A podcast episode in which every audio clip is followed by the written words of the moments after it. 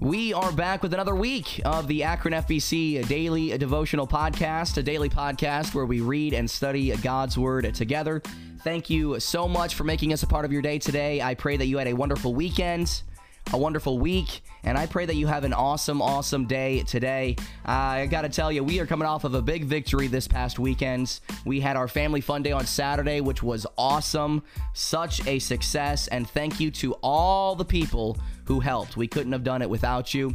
And also a great Sunday. And I'm excited and ready to get into this week, man. I feel revived, I feel uplifted, and I am ready to go.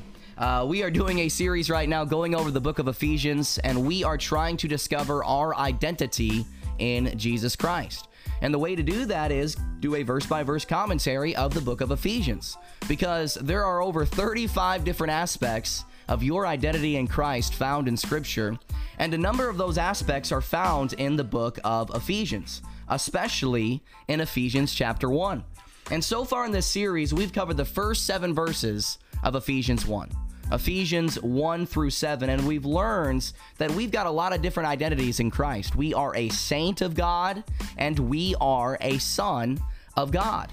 But not only that, there are many other aspects of our identity found in Ephesians chapter 1.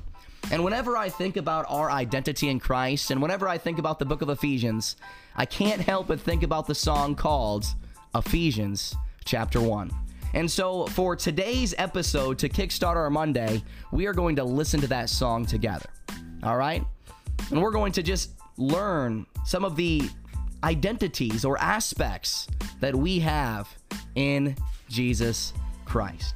You know, the Lord can speak through song just as He can through teaching and preaching. And that's what we're going to do today. So sit back, relax, and take in this song titled Ephesians chapter 1 turning my